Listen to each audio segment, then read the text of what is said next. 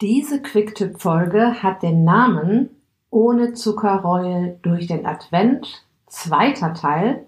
Ich gebe dir im Laufe von drei Folgen effektive Tools an die Hand, die das vorweihnachtliche Hüftgold verhindern können.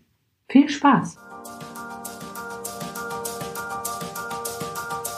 Herzlich willkommen in der Podcast-Show Once a Week, deine Abnehm-Challenge, mit der du wirklich in die Umsetzung kommst. Mit Daniela Schumacher und das bin ich.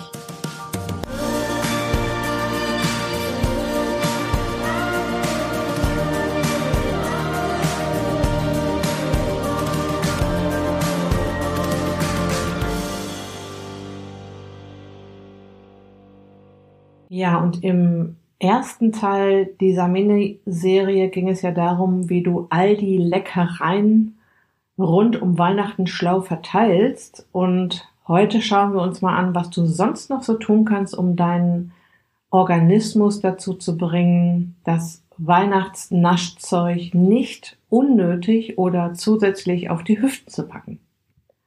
Und äh, jetzt geht es so ein bisschen darum, dass du so ein bisschen vorplanst und dir überlegst, was steht denn heute noch an.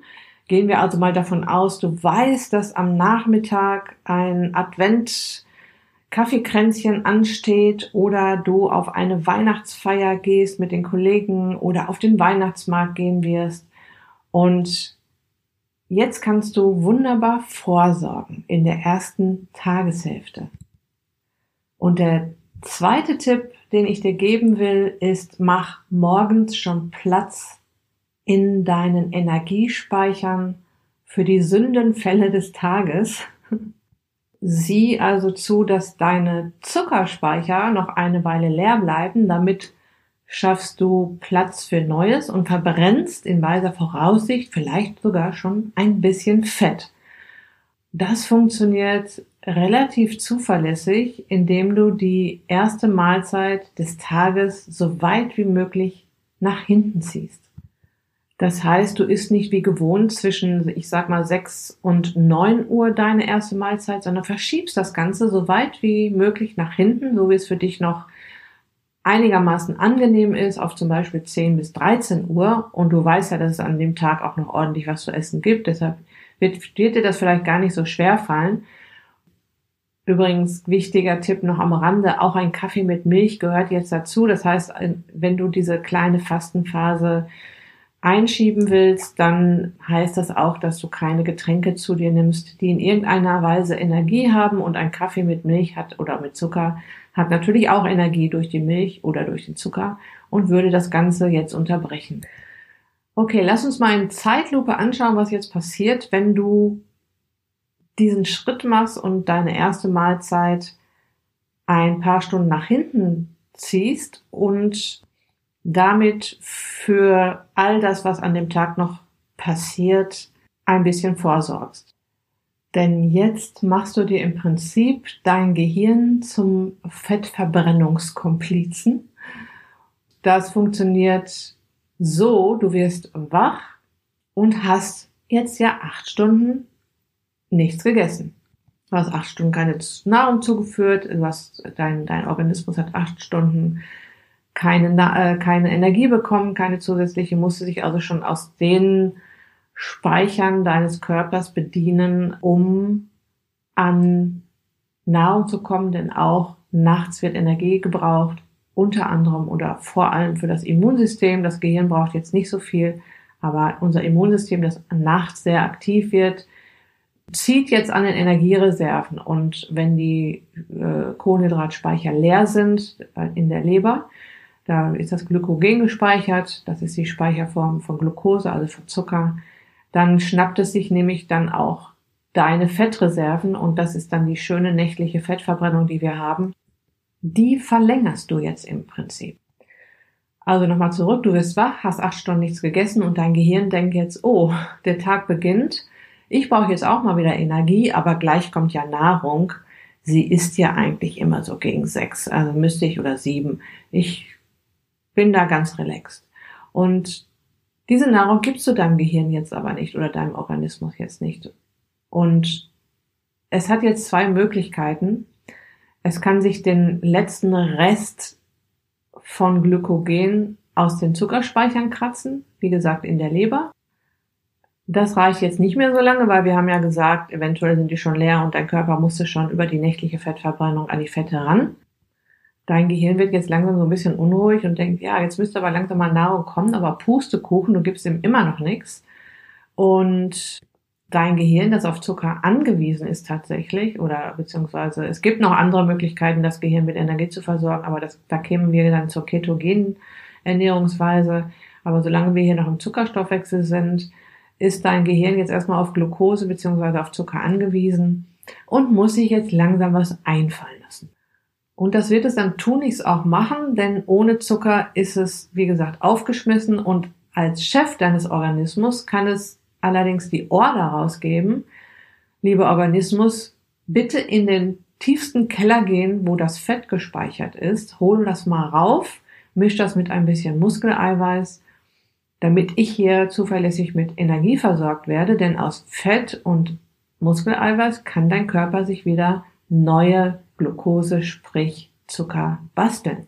Das Coole an der ganzen Nummer ist, dass du jetzt äh, dadurch, dass du deine erste Mal Mahlzeit so weit wie möglich nach hinten geschoben hast, zwei Fliegen mit einer Klappe schlägst. Zum einen leerst du deine Kohlenhydratspeicher, damit neuer Zucker wieder gut reinpasst und eben nicht sofort auf die Hüften geht, weil diese schon zum, bis zum Bersten gefüllt sind, weil alles was nicht mehr reinpasst ins Blut und nicht mehr reinpasst in die Zuckerspeicher, das wandelt dein Körper in Fettmoleküle um und packt es als wertvolle Reserve auf deine äh, Hüften.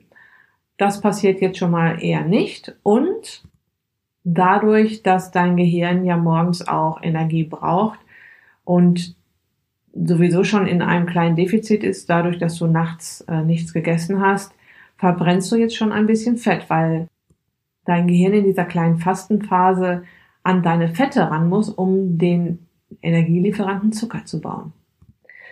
Ein schöner Nebeneffekt ist, dass dein Verdauungstrakt jetzt auch eine schöne lange Pause hat und sich gut erholen kann und ordentlich und da mal ordentlich aufgeräumt werden kann. Ich verweise immer mal wieder auf das Buch Darm mit Charme, wo das sehr schön erklärt wird, wenn dein Magen knurrt, ist das kein Zeichen davon, dass du Hunger hast, sondern ein Zeichen davon, dass dort aufgeräumt wird, dass die Reinigungskommandos gerade durch deinen Verdauungstrakt fahren und die sofort wieder verschwinden, sobald du auch nur eine einzige klitzekleinigkeit isst. Und ja, dies ist quasi die Ruhe vor dem Sturm für all das, was an dem Tag noch kommt. Ich sag nochmal der Adventskaffee mit Plätzchen oder der Besuch auf dem Weihnachtsmarkt. Okay, ich fasse dir das jetzt nochmal zusammen. Es geht also darum, in diesem zweiten Quick-Tipp ähm, zu der Geschichte, wie verhindere ich, dass diese ganzen Weihnachtsleckereien auf die Hüften gehen. Darum, dass du ein bisschen vorplanst, dass du also genau dir überlegst, heute Nachmittag, heute Abend fällt dies und das und jenes an und ich muss so ein bisschen vorsorgen und du schiebst deine erste Mahlzeit an dem Tag nach hinten. Also um zwei, drei Stunden, je nachdem, wie es gut in deinen Alltag passt. Es gibt Leute, die mir tatsächlich berichten, Gott sei Dank, ich muss nicht mehr frühstücken. Ich, ich habe sowieso morgens keinen Hunger und ich kann dir sagen, das ist eine gesunde Einstellung, weil unser Körper erwartet, wenn er wach wird, morgens nicht als erstes, dass wir essen, sondern eigentlich erwartet er zunächst Bewegung, was auch bedeuten kann, dass du ganz einfach deinen Tag beginnst. Du planst also so ein bisschen vor und sagst dir, okay, meine erste Mahlzeit ziehe ich nach hinten. Damit erreichst du, dass deine Kohlenhydratspeicher schön leer bleiben und dass dein Organismus schon in Richtung Fettverbrennung geht und du das, was du abends eventuell draufpackst, morgens vielleicht schon verbrannt hast.